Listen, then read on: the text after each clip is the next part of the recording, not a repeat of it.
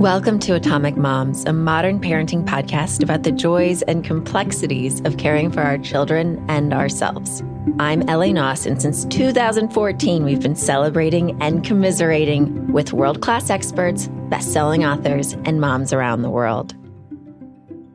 Hi, everybody. Ellie Knaus here. Well, we have big news. uh, this is the first time I'm recording uh, since it's been announced that uh, my husband, Adam Sztykiel, and I are working together for the very first time ever. Uh, we've been married for 11 years, first time we're working together. And you may have seen um, my post on Instagram or Facebook. Atomic Moms has inspired a sitcom called Because Kids that we have sold to ABC. I'm very excited. It's really fun working with Adam so far. I'm sure we'll check in over this next several months uh, throughout this process to give you updates on all of our bickering and uh, funny moments. But it was very exciting. And I can't thank you all enough for all the private messages over the years, all the podcast sharing you've done to help make this reality. It felt really good to be sitting in these kind of scary, you know, network pitch situations, knowing that I got to talk about Atomic Moms and like I couldn't help but smile. We were laughing about parenting and how hard it is to be a mother. And it felt like you guys were with me. And I just, um, I still geek out over the podcast. What can I say? Like it was it was a really cool experience. Today is a very special episode. I have Santi White here today.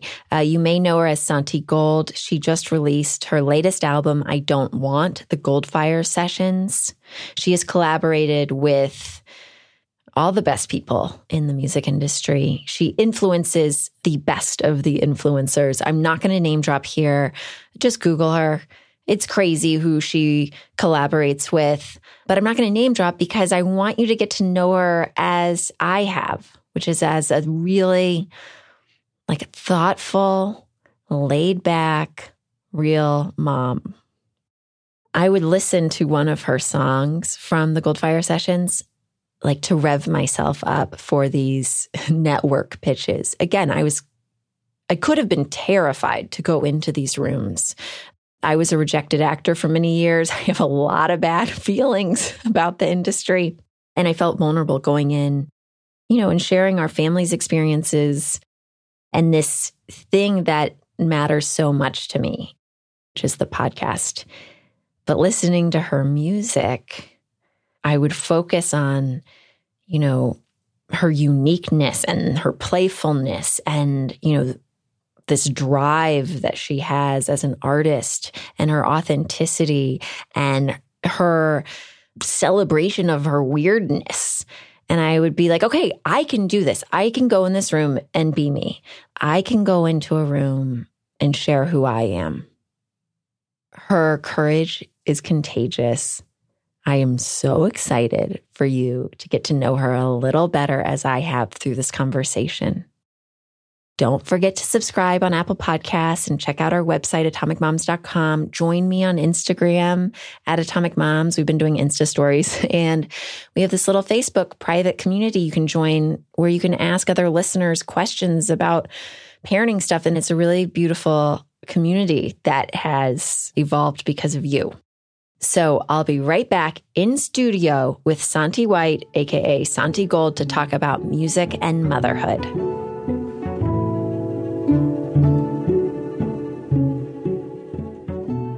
Hi, Santi. Thank you for being here. Hello. Hello. Um, okay, how old are your twins now? They are seven and a half months. So what are they doing? Like what, what are the What big are they? They're eating everything. They're just putting everything in their mouths. They are um, sort of in between. They've got two different crawling styles. um, so I have a boy and a girl. My daughter is doing very good, like military drag, army drag, whatever Yeah. it's called. And but now they're both up on their hands and knees like sometimes. So she's she's now I think she's graduating to regular crawl. But my son does, and I didn't notice the difference. I was like, oh, he's got his own little crawl. And then I went to a cranial sacral therapist. Yeah. And she's like, yeah, that's more of an amphibian type of crawl. She's like, well, he wasn't using the, you know, when in your brain, you're supposed to like be wiring your brain with like sit, crawl, walk. Right. And she's like, he's not doing like left, right. Like he wasn't, he just do two hands, drag forward like a snake, two hands, drag. And so that's how he crawls. Did you have any suggestions for that or is it fine? No. Well, it's fine, but you want him to get the, the sort of association with the like, uh, yeah, opposite Right. hands and That's a big and- deal. Yeah. So I've been like then encouraging. Oh, and then he's trying to stand up. And so he's trying to skip doing it right. And so I'm like, no, you have to trigger your brain properly. So I just kind of like help him along. So now he's kind of got it. So he's now doing like a couple real crawls and then amphibian drag. You know I'm saying? I love just it. made that up. I think amphibian. Um, No, but that's yeah. great. I but they're they're they're good. I mean, they, other than that, they're just like teething and it's awesome. Sleep regression, all that stuff. What are the differences in personality? Well, it's interesting because we had like kind of associated all these things with them that so my son's name is Honor and my daughter's name is Aiko. And we're like, oh, Honor, he's like, you know, he he really likes to be cuddled all the time and he's sort of like a little clingy and like, you know, he wants stuff exactly when he wants it. And he just kind of needs attention. And Aiko's like the most independent and like she's just like sort of figures things out and like does it on her own. They've had an absolute reversal in the last like two weeks. Now Aiko wants to be held all the time. She's got separation anxiety and Honor's just like on his own playing, eating, happy. So it's interesting because I think they're still like going through um, their de- developmental phases kind of differently. And then we're like associating with the personality. They're both really happy and like smiley, laughy babies. Honor's kind of serious and Aiko's kind of silly. Um, but yeah, they're they're so cute. I love them. You just went to your son's preschool class. Yes. because our kids are in class together and I guess parents are invited to come speak about what they do for a career. I should get in there with the podcast and just You have them record. so you showed up to the preschool class. It's And how of- do you know about this, by the way? because there was an email that was sent out. Oh, right, right, right. I was like, did Sabrina come home and Oh, by the way, yes, Sabrina also tells me everything. I know everything about everyone. okay, that's so funny. Uh, but there was, yeah. So every Friday we get a cute little email, and it was like, "This week Santi no, came I, and I spoke saw about the amazing pictures of myself that I didn't know were, were being taken. nice." They're terrible. That'll get leaked. Uh, so, how did you explain to the four and five year olds what you do? I mean, I, I, well, so the week before I had run into Abby, who was a stylist, and she was sitting out there with, the, with these little wooden dolls with clothes magnets. And I was like, what are you doing? She's like, I'm talking to the class today and you definitely need visuals for these guys. And I was like, oh. so before I went, I was like, oh, I need some visuals. So I found like a video online that I thought was shot like in a way that they could see what was going on on YouTube. And then, um, I brought this and it sucks because I wasn't as prepared as I want, but I have a video. It's called Can't Get Enough of Myself. and it puts the kids in the video, it puts the viewer in the video. So I was like, I gotta show this video because I have had one other experience talking to a first grade class. Um, and the, they could have cared less about me or what I was saying. but when I whipped out the video, they were like, yeah, you know. So I was like, I gotta bring the video. And I brought like a couple of pictures of me in costumes, you know. So I went in and I was like, I'm a singer.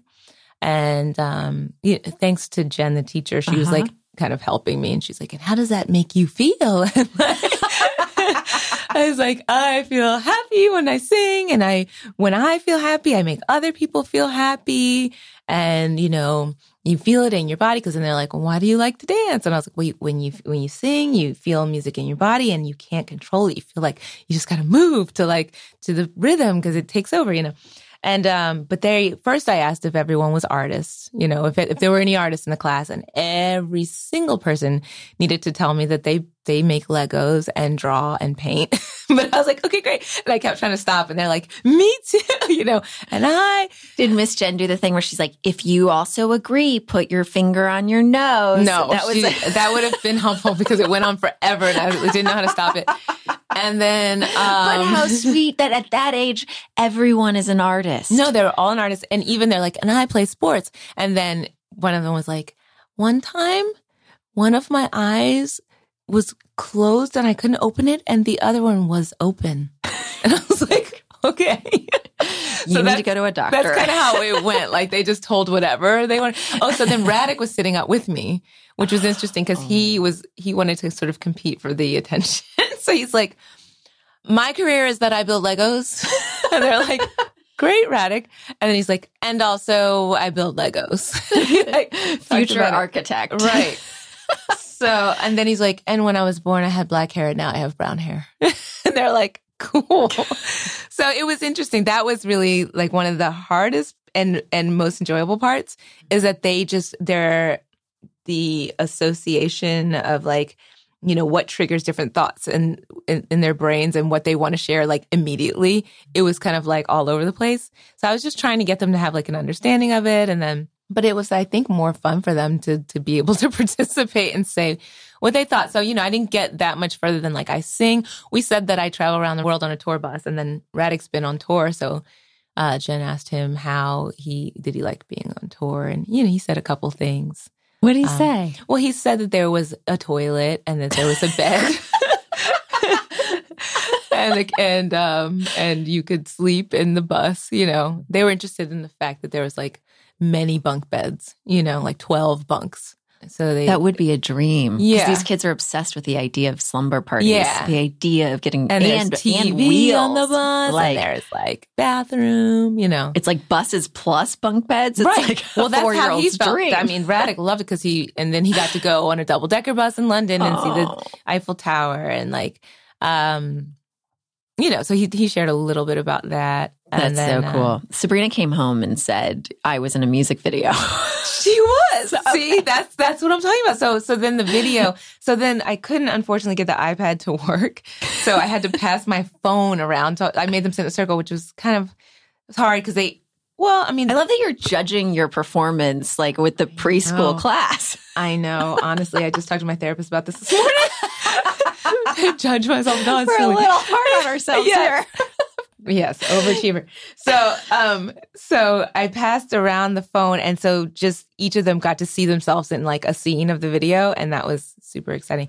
And then they watched my performance because I was like, they filmed one of my shows for Made in America, which was that documentary that Jay Z and Ron Howard did, and so it was shot so well. So I found that on YouTube, and I was like, you know, here. So they saw my dancers and costumes and my band.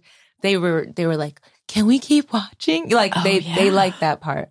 Yeah. And then somebody's like, how do you feel when you sing? I said, I feel happy. And someone's like, you keep saying that. oh. Yeah. It was really funny.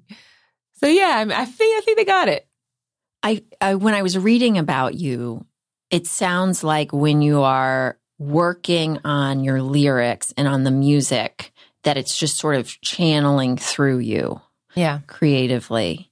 And then after that is when you get very specific in the editing and i don't have the vocabulary for this but in the way that you create it all after the inspiration comes is very deliberate. And it sounds like it can take you know that you work by yourself at times like years at a time on these projects. And you'll bring people in for different songs but it's it's all you, mama. Like it's your thing. I mean, so and it's been different kind of with each album. So definitely my general mode of of songwriting is that I just I mean there's two different ways. There's either I can start from scratch and like we write the music together usually with a producer or I just get a track that like a producer already made that I happen to like like this is great, which is rare, but like you know I'll be like perfect done. Let's I'll just I'll just write to this. So either way, once the music is done, I go in and I just have like a melody run, which is when I just like close my eyes, zone out, and just like just like you said, I'm open and it just comes and it comes quick. Like melodies come quick. And then usually I sing gibberish, but there'll be like some words that sound like this or that. Um, sometimes there'll be a couple real words in there. And then usually, regardless if it's gibberish or not, it, it, it sort of leads the songwriting, like the lyric writing process, where it's like it sounds like I'm saying this, so I'm gonna say this, you know, and then it ends up the song's about whatever it sounded like. I like that process because I do feel like it's letting me sort of like channel something that's just like there to be said, you know, through me, where I'm not like guiding it from, you know, a very like cerebral place where mm-hmm. I'm like, mm-hmm. this is, has to be about this. Like I just kind of like let it come. And there are times where you know, lyrics have taken three months, and there's times when lyrics have taken 10 minutes, you know, just kind of, it depends. Three months is long, 10 minutes is fast. So somewhere mm usually in the middle.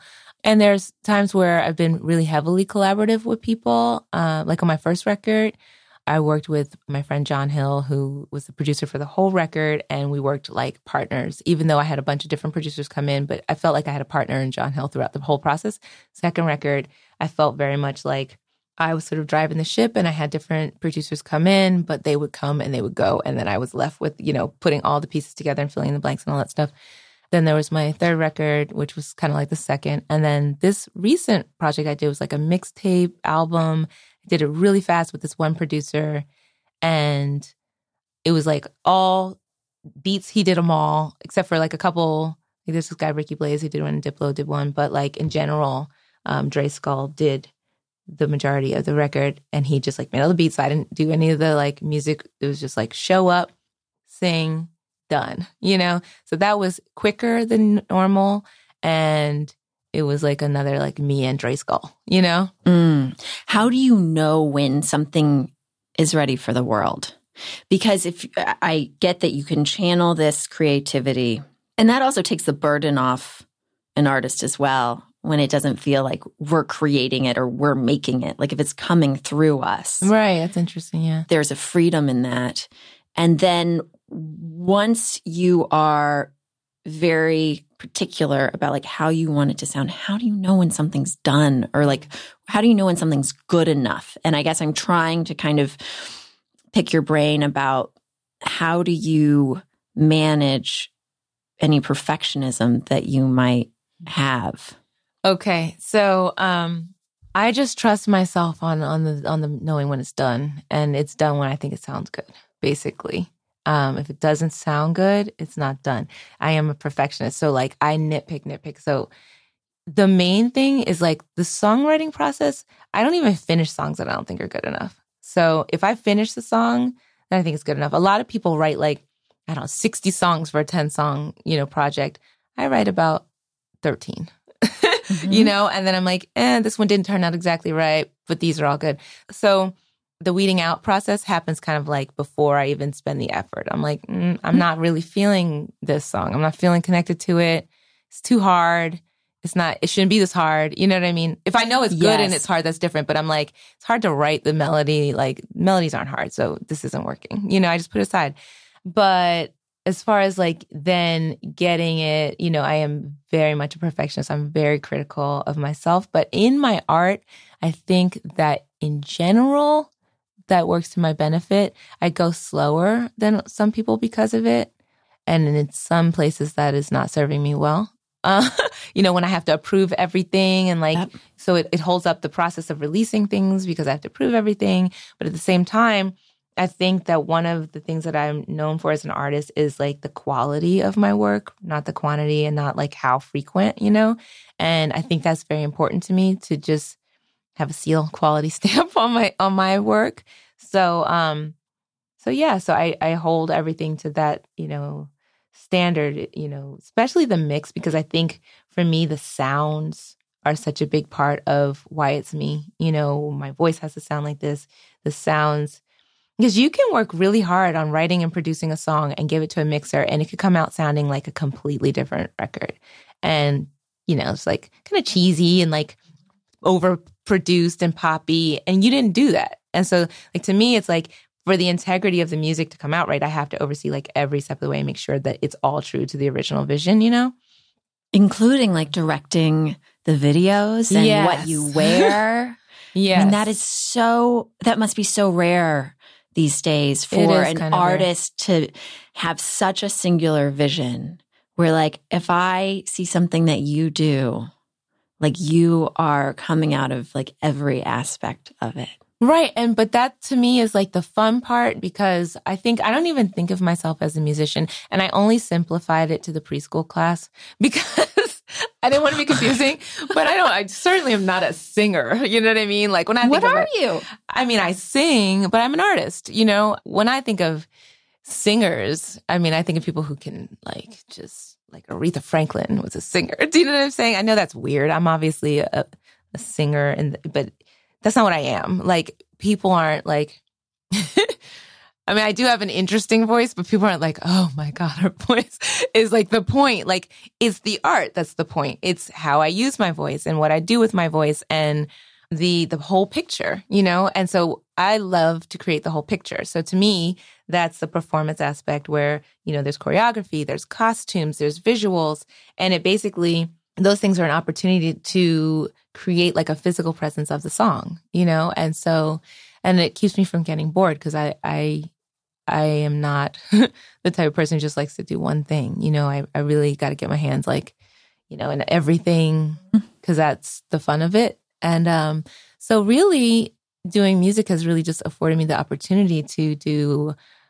I mean, I really want to get more into directing because I love directing, which I've learned through directing my videos because the budgets were small. I couldn't get a lot of the directors that I wanted, and I would get these videos that weren't good. I scrap videos. Like I would, I would just throw them away. Be like, You just say sorry. Nope. we just spent money on this video, but it's not good and I'm not putting it out. And the labels would be like, "Pfft, well, you're not getting more money. And I'd be like, okay. And I'd go off to like, for a disparate youth video, for example, I scrapped a video and I was like, I wonder what the now I want to see the the trashed you one. will never see it. This one it was Um, amazing. Thank you. So it was like, I, I Gave me chills. scrapped the video and I was going on vacation to Jamaica and I was like, okay, I'm going to shoot a video. So I, things come to me in my dreams all the time. So I dreamed this video and I, I woke up and I was like, okay, I got a video. I'm going to travel to this faraway place. And there's these sort of like Lord of the Flies boys and there's these like this sort of oracle twins. I was like, they have to be twins. Weird, right? And so, and I was like, and there's these white eyes. Like honestly, it all came in this dream. So I called up a friend of mine who was a director and also he's a really great uh, I love his eye as a DP as well. His name's Sam Fleischner. And I was like, Sam, can you come to Jamaica and we shoot this? And he's like, all right. So we put together a team. It was five of us. It was Sam. It was my best friend April, who's my stylist, who can do anything. It was this amazing artist who, I mean, everybody, it was so cool because she did the art direction, but also she like found all the boys and like, you know, we were all getting like the parents to sign off and we were all painting the boys. And like, so I was like directing, painting the boys, putting the context in their eyes, dealing with the parents, singing and performing. so it was five of us. I didn't have a makeup person. And then we brought a photographer and we did like photo shoot at night. So we'd finish shooting for the day and at one o'clock we'd start a photo shoot. But it was amazing because we'd go like in the dark to the to the beach and like jump in the water in like a dress, you know, and like shoot. And then the the car actually got stuck in the sand and we had to wait for help and we all fell asleep in the car with the ocean noise. I mean, so it was just like ended up being this amazing experience and we got an amazing video and and it cost twenty five thousand dollars, you know, which I did get reimbursed for. so Ah. as, you know, so um, yeah, and it- it's sort of opened my eyes to all these different forms of art to just have to do it myself, you Mhm. know. Um, How do you feel as a mother that you are like producing your home life and your family's experiences? I feel exhausted. and that is the 100% truth. I feel so tired. I've never been so tired in my whole life. But at the same time, what's cool about it is that you can make up the rules as a as a parent um, because you know as a as an adult if you're aware if you're self-aware then you can sort of look back at your own life and your own parenting i mean from your parents and see what worked and what didn't and what are your issues and like what things would you wish were done differently? You know, and there's so many approaches. I mean, some people are, go to the extreme and like, I'm going to homeschool, you know, and just totally run the show. Um, and then like, like I wrote a book actually for kids that I didn't do anything with yet. It's called Life. and it attempts to tackle like every hard explanation that you have to give to your children about like where do we come from? What is like, you know, what is being alive? How are babies made? You know, is there a God? Like, you know, which they don't even know what that means, but like, it literally touches on like how babies are made, life on other planets, what life is, like, what's the point of life, yeah. death. You know, like, how do you talk? Huh. I don't know if it's good yet, but this is, I've written this book and I'm trying it out on people right now. So I'll let you read it. Yeah, um, please. I need the answers. But I, but I wrote it because I didn't, I had never come across a book that would explain it the way that I wanted it to be explained. Um, so I, I, I was like, I have to write it for Radek, you know? And when I first read it to him, we had never discussed death. And he was like, what? I don't want to die. Yeah. you know, and, and I found out now that it's like, um, at four, it's mm-hmm. like a very common conversation. They topic. get obsessed. obsessed. Oh man. I was, the I dinosaur yeah. Extinction. Really? Well, oh yeah. Serena was very concerned about extinction. And also our dog died last year. Oh, yeah. So she still talk. Our our listeners remember that. Our, Sabrina, anytime she sees anyone with a dog, she'll go up to him and be like, "I have dogs, Chubs and Riggs, but Riggs died." she told me this. she told me. She told me that at, at Bo's house. We talked about it. That's right. That was like last year. It's her like conversation starter. no, well, no, but they don't understand too. Like they say terrible things like, she's old, she's going to die soon. Oh, yeah. And you're like, no. Anytime anyone's sick, they're definitely going to die. Yeah. Or it's just like, you know, I don't want to die. And when am I going to die? So it's like this big thing. So I didn't realize I started that conversation with this book. Um, but I was talking about spirit and how it lives forever and how mm. you go back to the all knowing creator eye. And, you know, I try to explain it like it's not that abstract in the way that I explain, explain it, but I was trying to stay away from religion and trying to stay away from, um, you know, this idea of like a God that's like this human controller of everything and male and like, yeah, you know, this white guy that's, yeah. yeah. And, um, so pointing a judging finger down yeah, you know, I was just trying to make it like more this holistic view of the cycle of life and you know where we fit in it and you know so anyway but my point is that that i made it up and i made up you know not not made it up like like a fiction but i made up how i wanted to discuss it with my son you know? And um and i think that we can do that all over the place like uh whether it's like how do i want my son to eat? How do i want my son to communicate his feelings? How do i want to um what kind of play. I mean, he's like obsessed with Legos and I can't do much about it. but I love what you're saying because it's it's like being intentional about it. Yeah. And I find myself avoiding a lot of these things yeah. um, because they're hard topics, right? But they're going to come up. They're going to come so, up. And you want to be in front of it. Yeah. You know? Um, we need to be able to sit with it and know where we stand. Exactly. So I just try to like introduce things in, in my own way. And I try to make it so that he's heard of things so he won't be like blindsided, you know? Like for instance, because he's in this class that doesn't have any people of color in this class, which was hard. We came from Brooklyn last year and where there was all different people in this class to this situation in this classroom where there's like there's no other brown person in his class. It's just challenging for Radek. So we read all these books and like we had these little people books you know those the series of little people. Yeah. So there's one like Rosa Parks and mm-hmm. Einstein mm-hmm. and like Amelia Earhart. So we were reading Rosa Parks, and in the beginning, I wasn't reading the real words because it was it seemed like a lot for a four year old. Then other people were reading him a book. I'm not sure if they were reading the real words, but then he started asking questions that seemed like I need to read the real words. So I started reading the real words, and it's like talks about you know being a black person and, and not having a lot of money and and basically being treated unfairly. It's Rosa Parks' story, we know. He was so interested and he asked so many questions. And then, you know, I was just like, you know what? He can handle this, you know? And then he went to school and he t- whispered to his teacher, Jen, he said, Did you know that sometimes white people aren't nice to black people? you know? And she was like, whoa, you know? But she's like, okay, yeah. Like, you know, so he started to like process this stuff and, and it involves obviously so much more communication and talking, but you know, he's interested in it. And so I don't really, um, shield him from conversations. You know, obviously, if they're like really inappropriate, like he's actually terrified of blood and fascinated with blood at the same time. Like he's scared of Halloween, oh, but he's he? like, tell me a story with blood, you know? Oh. And they tell me like, no. So, so the thing about him is I've noticed when he's scared of something, he really wants to talk about it a lot. And I think that's a good approach. It's like with adults, when we have things in our hearts that are kind of heavy and hard, I don't know. Some people don't talk about. I tell. I, I talk to like ten people, and I repeat the same story until it's like not powerful anymore, and then I'm like, okay, I feel better. You know. so with him, same thing. He likes to talk about things when when he's not when he's grappling with them in his mind.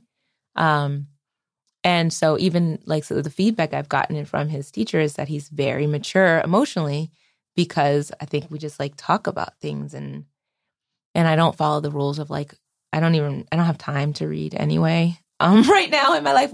When he was born, I read a lot, and mm. now with the mm. twins, I just like. you mean about time. parenting style? Yeah, parenting yeah. books and stuff like that. Sometimes we run into issues like uh, he's got like this anger thing where he's just like, I'm so frustrated, and then he'll like kind of while out, and especially since he's four, he's been like testing, you know? how great to label it, to know what it I'm is so and call yeah. it out. Like, yeah. that's so great. Yeah, but then he falls on the floor. He's like, ah! no, uh, I mean, from what I know of Radek, he seems like such a thoughtful child. He is super, super and thoughtful. He seems very observant and soulful.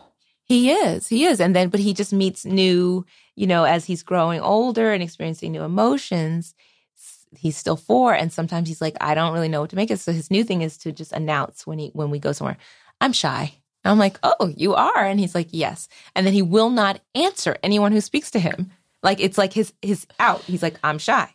So I don't have to, you can ask me, hello, how are you? How old? Nothing. I'm not going to look at you and I'm not going to talk to you. And I'm like, okay, Radek, you have to at least like reply, you know, just say hi, you know. Uh, um, uh, my husband's going to start using that at the birthday parties. I'm shy. I know. I'm shy. No, because we all he feel that small talk. I'm so, shy. I know. I feel the same way.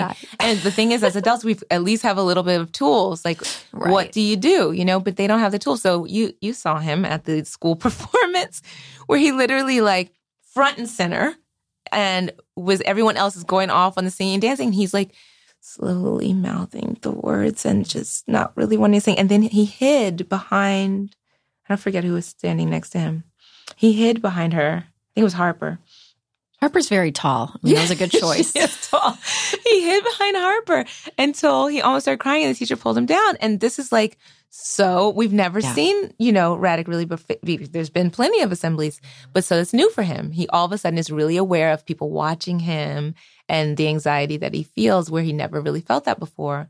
And so the teacher said, you know, I never saw that before. She's like, he was the most animated yeah. and screaming songs. Cause I was like, why did they put him in the front? Did he not know the words? She's like, no, you know your son. He knew all the words and all the moves. She was like, it was just in that moment he felt he felt shy you know? So, so, what did you say to him after that, especially as obviously, you know, an internationally known performer? I was like, it's okay. you know, because I don't want to tell him that he doesn't like, I was like, what was wrong? I think that was the most important thing. He didn't really want to talk about it right away. So I didn't push it. I just kind of gave him support and hugs and said, cool, like, you know, that's okay, you know, and then later I was like, what happened? I was like, you didn't feel like performing? And he's like, there was too many people watching. And I said, okay. And then slowly over time, you know, then I come back to it because I mm-hmm. think the more mm-hmm. if I push at the moment, he shuts down.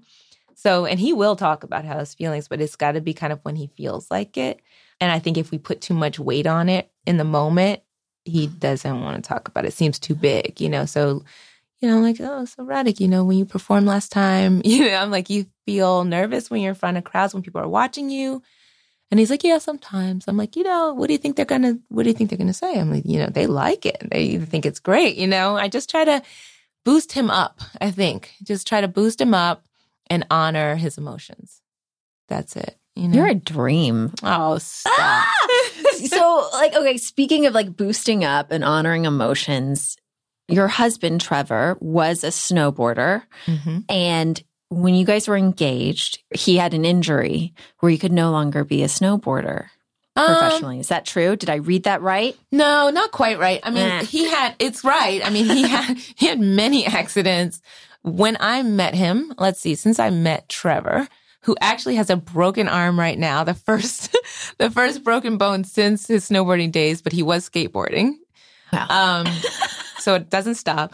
But he, when I first met him, I mean, not first, but like one of the first accidents was he, I knew he was out, like they, they would go out like in the mountains, like deep and sort of for days, be off the grid. And then I got this call like, Hey, I'm at the hospital. I was like, what happened? He's like, yeah, I had to get like heli lifted because I, I scorpioned, which is literally when you fall on your stomach and your legs go backwards over my your head. God, it's like a yoga pose. Yeah.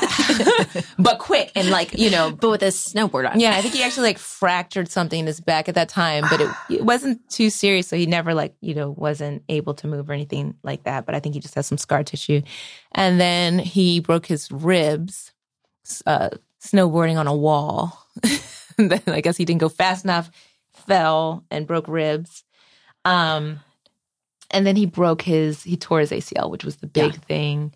And then he had a year of recuperation physical therapy, but he went back to snowboarding. It was just once he was in his 30s that he was done. I was reading that you were introducing him to music and he got very involved in that. And he's also, you know, now a world renowned artist. I know. And so with my husband and I, like, okay, so we're writing this sitcom for ABC that's inspired by the podcast. And like one of the running themes and sort of jokes is like, we're on the same team. And that's something that Adam says to me all the time. it's a good thing to say. Yeah, except it's always when we're in a fight and he's like, mm. we're on the same team. And I'm like, well, it doesn't feel like we're on the same team. Right. But last night, we were watching Adam Sandler has a new Netflix special Really? and it's a stand up special. And the last two songs, I was sobbing, Uh huh. sobbing. You must watch it. The last song is about his wife of 20 years and it's about like growing old together. And he's got this great line about like how she defends him when, like, with Rotten Tomato reviews. Uh huh. I was like, Wait, I'm she writes people back? crying. I don't know if she does that, That but just like the idea. Yeah, that would be great. But that she has his back. Like Uh-huh. even when people are like shitting on him on Rotten Tomatoes, like she has his back.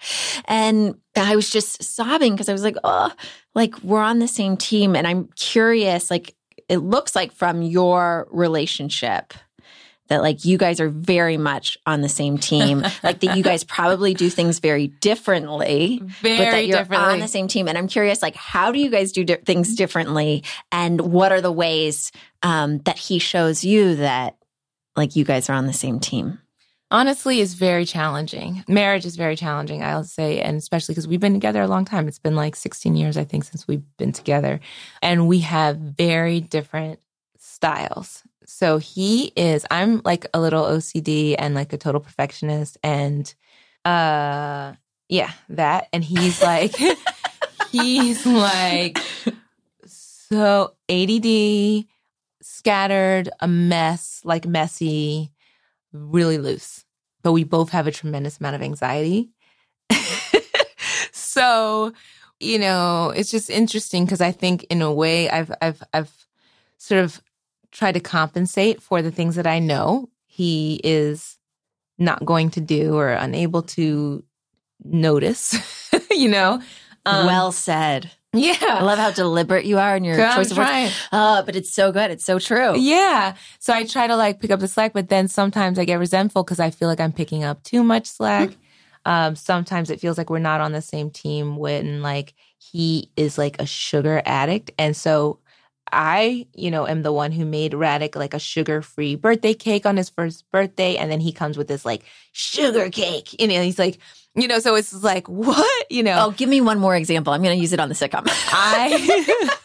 Oh we have our ABC call right we gotta have this. a brainstorm because I got the most for you, but I don't remember in this moment. But we um, won't have it on air. well, I just like the car inspiring. is like the car that he drives is filthy, like Yeah. food in the car, like disgusting, just trash everywhere. This is blowing my mind also because I was reading your sister is a like Oh. a- an incredible poet, Uh-huh. and I was reading one of her poems, and it had to do with like cleanliness of a ladder, and like that a mother figure, who I'm assuming is your mother, like Uh. pointing out that something was dirty. Uh-huh. Anyway, this is like, I don't know if it was my mom. Maybe, maybe it might be my know. sister. Yeah, okay. And well, it- was about how your, your or the character in the poem was Right. cleaning something up because the mother figure had pointed Oh, it out. okay, yeah, it was probably my mom. Okay. anyway, so you end up with this amazing snowboarding guy who's Who's break, just- who's like out of control, like physically out of control. totally out of control. and it, it's kind of like a constant source of tension as partners, as being on the same team. Where we are on the same team is, I think we generally, I'm a little more like, you know, meditation and holistic health. And like, I do all kinds of stuff. Like, Is that how you manage your anxiety? Yes. I mean, and how I manage life in general. But I do like, and I, right now, I do nothing. I'll just say that. It's the twins, it's just like, and I need to be, but it's so hard to find time to do anything. But normally in life, you know, I've, I've done transcendental meditation. I do meditation. I do Qigong like for years. I have a shaman. I have like, I, I do all kinds of stuff. I travel, you know. Mm. Um, and he's like, I smoke weed. You know what I mean? You guys are you know, best. I mean, he definitely has tried the meditation, you know, and he, he liked it, but he, he just doesn't do it.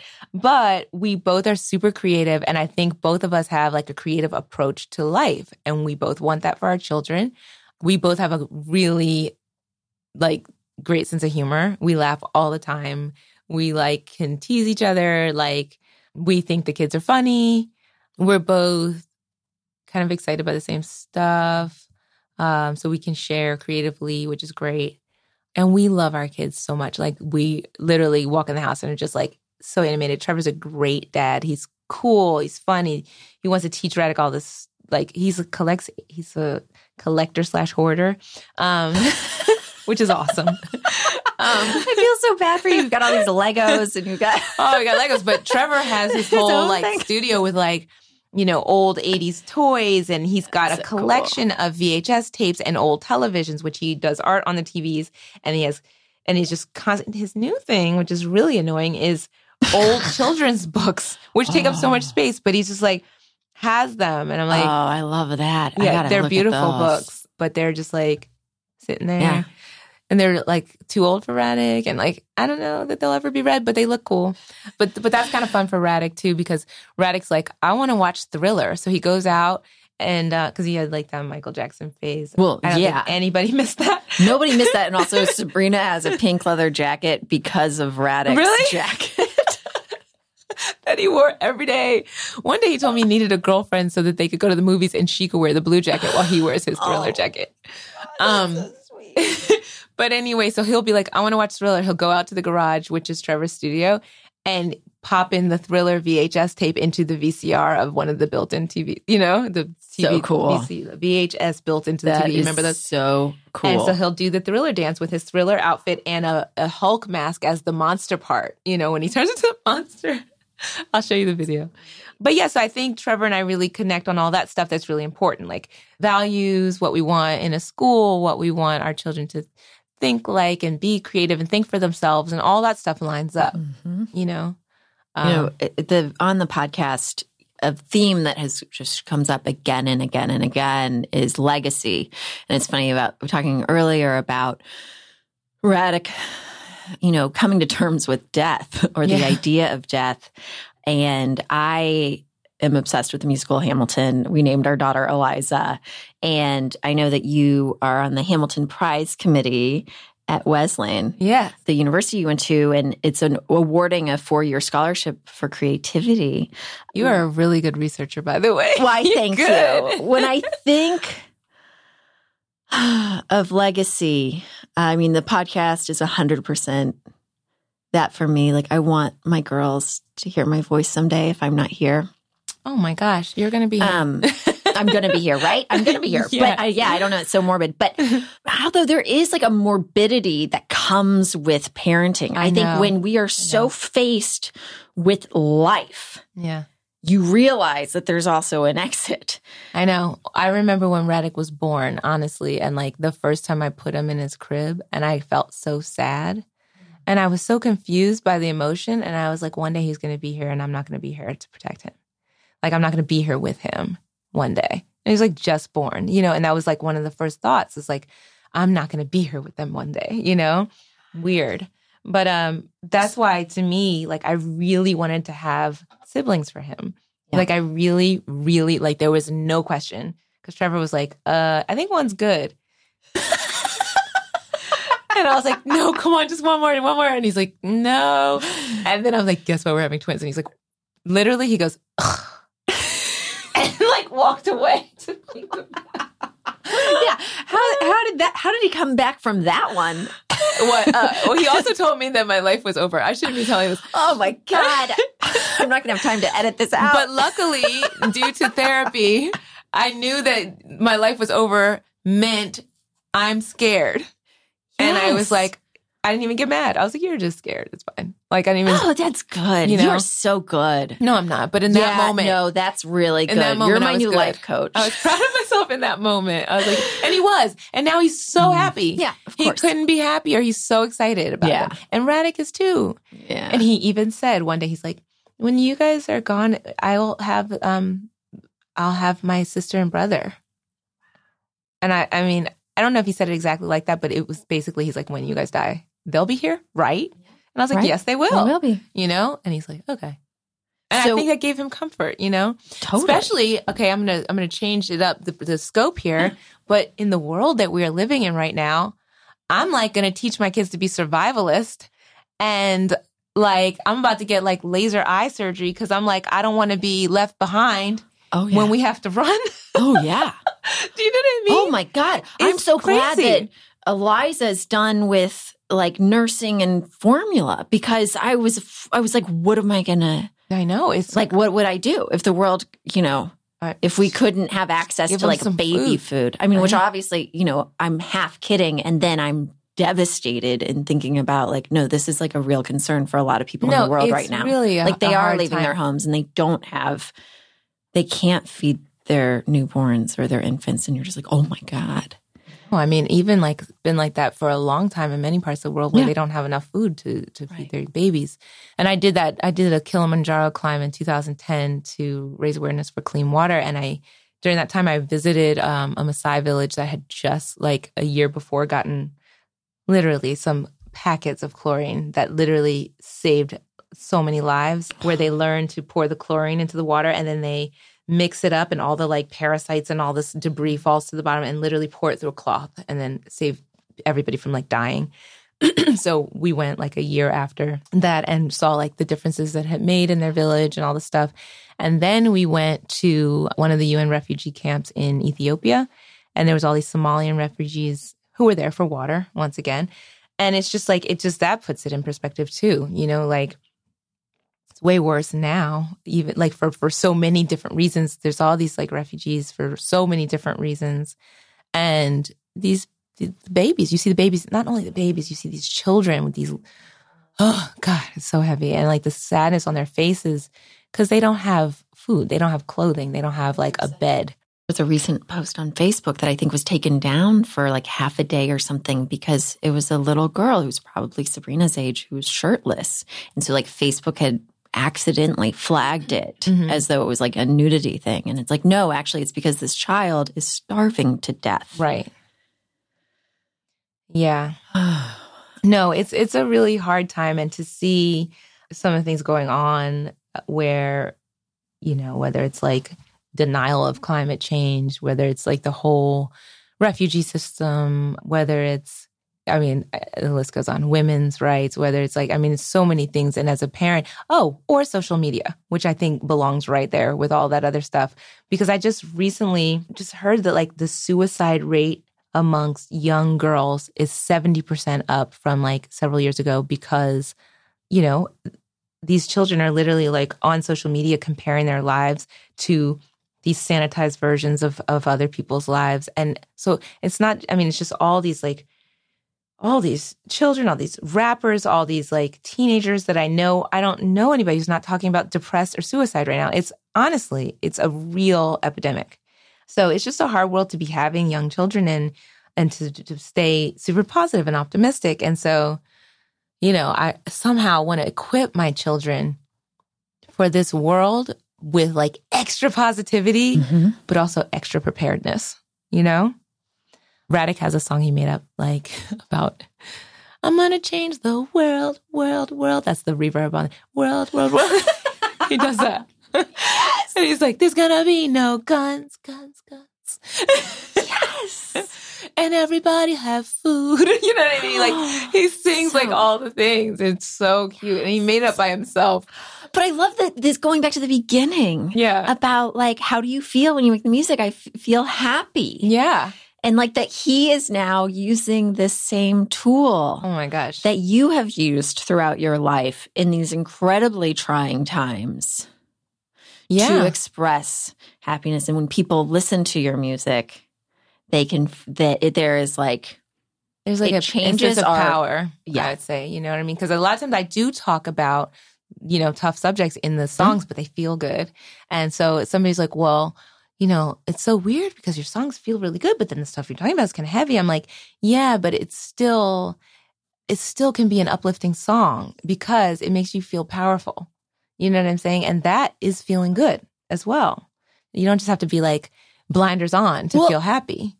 Right. That is such a great point. And also, we, in the way that with Radek, you give them some space and then you come back a little later and Yeah. you, you ask them again. Like when something feels really, really dark and just like I feel a sense of despair, there's no getting to me. It's very hard to reach me. Right. But if I'm in a place, if I have a little space, or if I can feel something, like if there's a little bit of joy happening, something that feels good, then the message gets to me. Right. And I feel that way about the podcast as well. Like if it's all, it's not, I want to say a little bit of sugar helps the medicine go down. And it's not, but it's, the sugar isn't like the, it's not like empty calories. It's like, but you've, you, we've got to celebrate a little bit. We got to have a little joy. Otherwise, Like we can't be more aware of. like the best Exactly. comedians. Like Dave Chappelle's like one of my favorites. Yes. You know, it's like he you're laughing. I remember. Okay, so I went to see him. I don't know before I moved out here, so maybe I it saw was him in Boston in like 2004, Oh, really? 2005, I think. Was that during the Chappelle show time? think so. I don't even remember when Must have that show. I don't know. I don't really know when it was. But all I know is I saw him kind of recently, and it was like maybe like two years ago, and he was trying out new material. So it was like a really small show, and he went long. And so after, and he was the whole time we were like dying laughing, but I was feeling really uncomfortable because he was talking about like gender identity and like all this stuff that was like, you know, he was pushing, you know what I mean? He was pushing mm-hmm. and, and he, it was funny though, of course. But I love comedy that makes you feel uncomfortable. And because it's, that's what the point is, to make you like sort of challenge. And well, I talked to him after the show and I was like, that was amazing. And he was like, yeah. He's like, it's kind of hard. And I was like, why? He's like, well, it wasn't really working. So that's why I kept going. And I was like, oh, I was like, so when my stuff doesn't work, I kind of like speed through and run away. Yeah, you, you said that you, you just move on to the next one. Yeah, I'm like, okay. But he said, like, if I feel like it's not doing what I want, I will stay and work it out on stage. So I'll just keep going. And I was like, that takes courage. no, it's so much courage. And it's like, what an interesting job too to to basically try to figure out how to touch on all these really, really important, challenging to deal with and think about issues and then make people laugh their way through it. You know? It's such a it's such a skill. Will you um, make us dance our way through I'll it? make you dance your way through. so, in closing, when Radek's an old man, that sweet little boy, when he's an old man, what do you want Radek uh, to think of when he thinks of his mama? Um, joy. Like I would love to be like so my dad passed away in 2004 and whenever I think about my dad, I just feel like like he's he's always like laughing. Like he was always laughing and being very silly and funny. Um, there was so many other things that he was as well. Mm-hmm. But like I always get that. Just like he was only fifty five. Fifty five. Yeah. Yeah, it's crazy because I feel like I'm almost 55. Even though I'm not, with but like twins. I'm closer to 55. You know what I mean? yeah. And, and with the, you know, with having twins at home, I'm so sure you feel young. 80. Oh my God. I look at my face and I'm like, this is not no. good for my skin.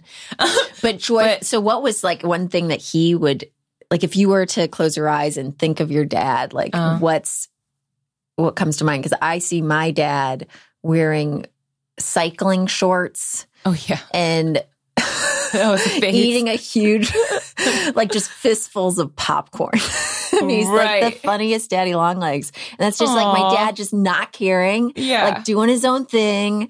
Just a crazy, funny, like bizarre kind of Chevy Chase character. Like I that's mean, my my dad was kind of like that. I have like a billion of those silly moments. Like I told Radek this one because Radek is like, oh gosh, one time, because Radek, I didn't talk about my dad to Radek for a long time because I didn't know how to talk about death. So I just didn't mention him. Mm. I shared with him a story about my dad. I told him that one time when I was a little girl, really little, my dad said, Santi, come here. I got a surprise for you. I was like, what? What is it? What is it? He's like, come here and open your hand and close your eyes. I was like, what is it? What is it? He's like, it's a surprise. So I opened my hand and closed my eyes. And when I woke up, I'm not woke up. When I Whoa! Way to embellish the story. when I opened my eyes, there was a booger in my hand. No. He put a booger in my hand and no. I was like, ew. And he starts cracking up laughing. so I told Radek that story and that is like his favorite story about my dad. He's like, asked so many stories about my dad and they're all like, was your dad silly? Do you know what I mean? Um, but anyway, that That's I would great. love Radek to remember that and just, I mean, just remember me as like a fun, loving person. I think he probably remembers me as a person who's like, don't do this, don't do that. Oh, I don't buy that. But also just as like a person who writes my own rules and sort of like creates my own way and creates my own path. And, you know, hopefully I'm teaching him to be that, that type of person. In fact, he said to me the other day, and he didn't seem that bummed about it, but I put him in these amazing overalls for picture day. Well, makeup picture day because we missed picture day.